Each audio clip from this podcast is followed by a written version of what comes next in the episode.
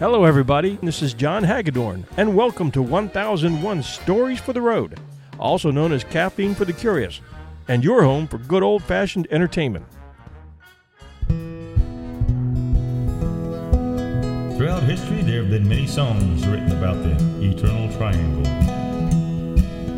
This next one tells the story of Mr. Grayson, a beautiful woman, and a condemned man named Tom Dooley.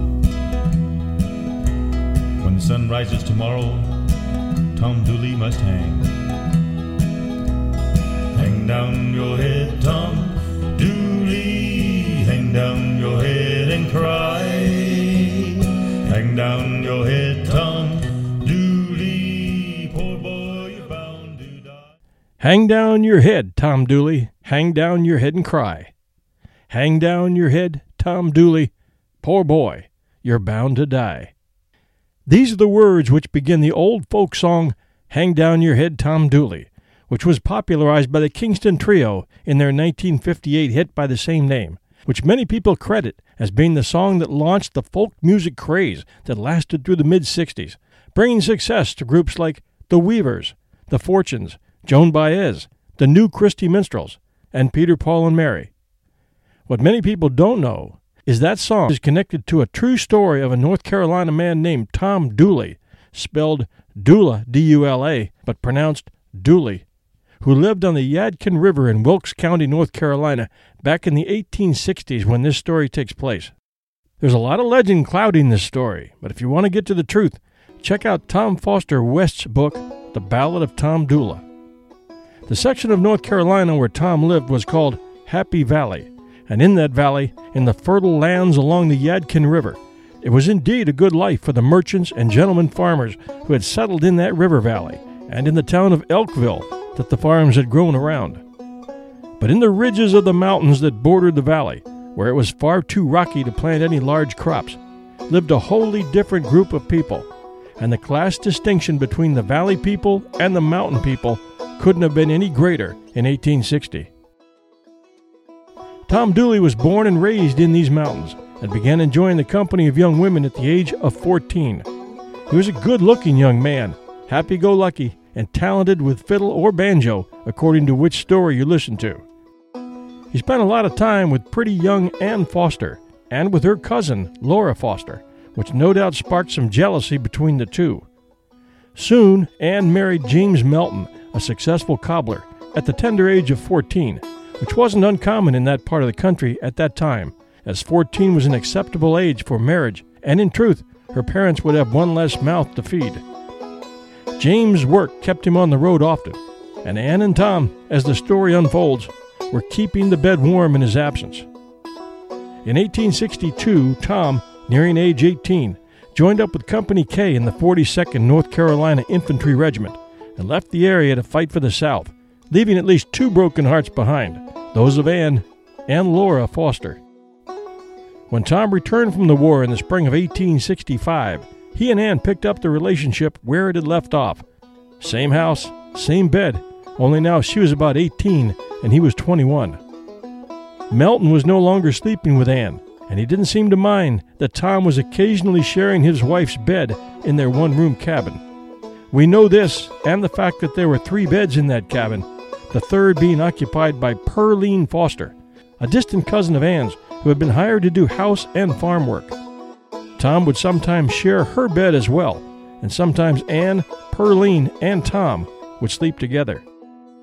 In March of 1866, Tom began visiting Laura Foster, who lived with her father Wilson Foster, and things heated up fast. She became pregnant. Laura had been with many men, the most ardent being Bob Grayson, who had proposed to her and swore he would have her in marriage. And somewhere along the way, according to what Tom was to discover soon after sleeping with her, she picked up syphilis. Tom was experiencing painful symptoms and went to Dr. George M. Carter in Elkville, where he was diagnosed with syphilis, which left Tom angry. So angry, in fact, that he told a friend he was going to put through the woman who had given it to him. This expression, although ambiguous in meaning, does sound like a threat. On Friday, May 25, 1866, Wilson Foster woke up to find his daughter gone, along with the mare he'd been keeping tied to a tree. She had left in the pre dawn hours after bundling a change of clothes, took her father's horse, and was headed for Elkville. Along the way, she met a local washerwoman, Betsy Scott, telling her she was on the way to meet Tom Dooley and that they were fixin' to get married. When she failed to return, foul play was suspected, especially in the light of the fact that Tom Dooley was still in town and had no idea where she could be. A search ensued for weeks, but no one could find any clue as to where she had disappeared. At that point, suspicion began to fall on Tom Dooley. About three weeks later, the mare returned, gaunt and with a broken halter. Searchers backtracked the horse to the tree to which it had been tied, seeing the soil had been disturbed by the horse's efforts to free itself, which led them to believe that her body might be nearby, as no one would leave their horse tethered to a tree unless some tragedy had befallen them. Still, despite the search, no trace of Laura. Feeling the heat now, Tom had left for Tennessee, changed his name, and began working for a man named Colonel James Grayson, the second Grayson in this story, but no relation to the first. Not long after Tom left, Pearline followed, which raised a few eyebrows. And when she returned, one of her friends spoke her mind, to which Pearline jokingly answered, Yes, I and Dooley killed her, and I ran away to Tennessee. Two weeks after that remark, she was arrested as an accessory to murder and taken to the Wilkesboro jail, at which point Pearline became scared and broke down. She said that Tom Dooley had killed Laura and that Anne had taken her to the site of the grave. She didn't explain how Anne knew where the body was buried. On September 1st, Pearline directed a search party to the site that she said Anne Melton had described to her, and the search party, consisting of Jim Melton, James Isbell, David Horton, and Bob Grayson, started searching on horseback James Isbell's horse shied near an area of freshly dug dirt, and they all dismounted and started digging, soon finding Laura Foster's body. Her legs had been broken, and there were what appeared to be stab wounds to her ribs beneath her breast. Also found was a small bag of Laura's clothing. Her body was taken to town, funeral arrangements were made, and she was buried on a knoll that they still call Laura Foster Hill. The investigation had just begun when Bob Grayson, Laura Foster's suitor, testified that he had found a handkerchief belonging to Anne Melton in the shallow grave. An arrest warrant was put out for Anne Melton and Tom Dooley. Everyone who was ever associated with Laura was called in for questioning, causing several members of the search party to flee the county. A posse from Wilkes County, North Carolina, soon showed up in Tennessee thanks to information provided by Pearline, but Dooley had left Colonel Grayson's farm. Grayson, however, joined the posse, and they soon found and arrested Dooley, catching up with him in Pandora, Tennessee. At the first of two trials, Tom Dooley was represented by Zebulon Vance, former governor of North Carolina, who was no doubt seeking a high profile case to lift him back into the public spotlight.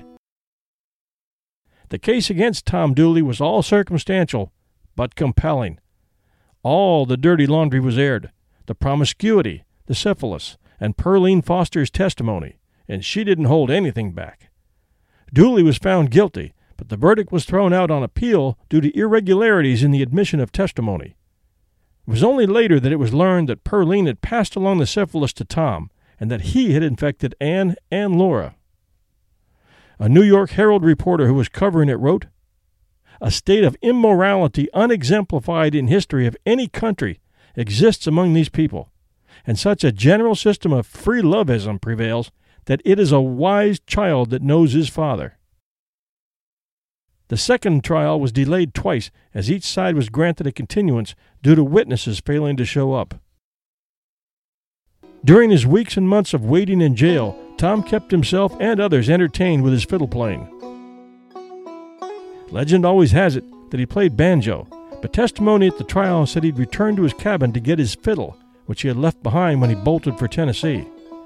The song that became Hang Down Your Head, Tom Dooley, according to legend, was begun by him during those lonely days awaiting his hanging. As to Anne Melton, Dooley allegedly wrote a 15 page statement in excellent English saying that she was not responsible for the murder and that he was, which got her off the hook, despite the fact that she had confessed her guilt to at least one person in the aftermath of the killing. The written confession was an amazing feat for a man who had received very little education. Anne was declared as innocent of any wrongdoing, although many in the community felt and still feel she had somehow helped Tom kill Laura. Word of her confession had gotten around as well. On May 1st, 1868, Tom was taken to the old depot in Statesville to a makeshift gallows, which used a cart as a scaffold. According to the New York Herald, he spoke for about an hour about his childhood, politics, and all the people who had perjured themselves during his trial. He didn't confess to the crime or exonerate Ann Melton.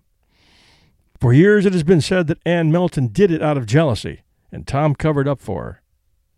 In fact, NASCAR driver Morgan Shepherd has come forward to say that his great great aunt actually committed the bloody deed for which Tom paid the ultimate price.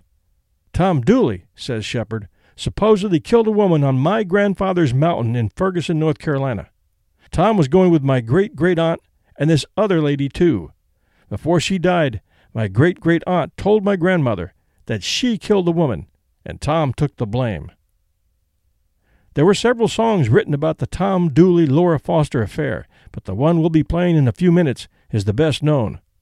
People around that area of the Appalachians who pick a banjo or play a fiddle all know how to play Tom Dooley. The first known recording was done by two men named Grayson and Whitter, with Grayson being the nephew of the Colonel Grayson who captured Tom Dooley. And the lyrics go like this Hang down your head, Tom Dooley, hang down your head and cry. Killed poor Laura Foster. You know you're bound to die. You took her on the hillside, as God Almighty knows. You took her on the hillside, and there you hid her clothes. Take down my old violin, play it all you please. This time tomorrow it'll be no use to me. And these verses were added years later. I met her on the mountain, and there I took her life. Met her on the mountain, I stabbed her with my knife. This time tomorrow, reckon where I'll be, down in some lonesome valley, hanging from a white oak tree. This time tomorrow, reckon where I'll be, hadn't a been for Grayson, I'd have been in Tennessee. We thank cowboy singer writer T.J. Grayson for allowing us to use his version of the song here. Stop by his website at tjcasey, that's C-A-S-E-Y, dot net, for a whole bunch of good music for your enjoyment.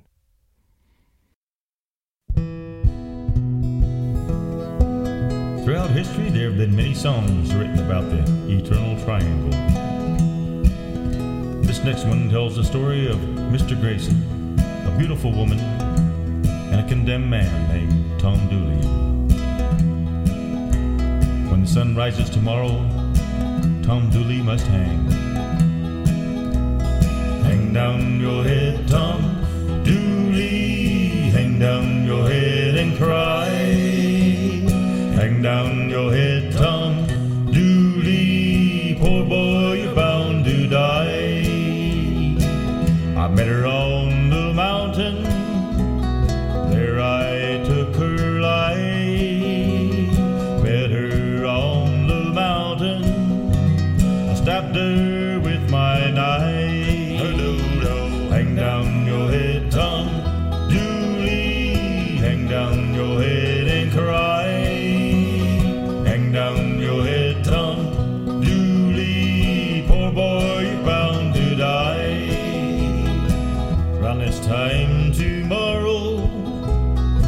I reckon where I'll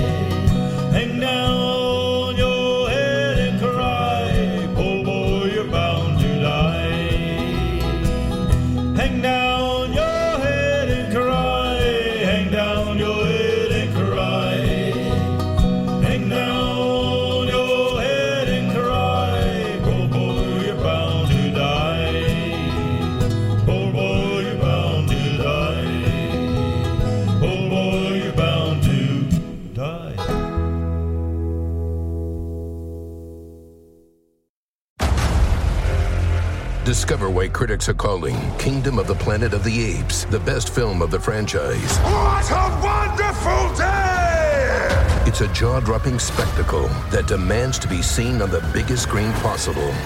We need to go. Hang on. It is our time. Kingdom of the Planet of the Apes. Now playing only in theaters. Rated PG 13. Some material may be inappropriate for children under 13.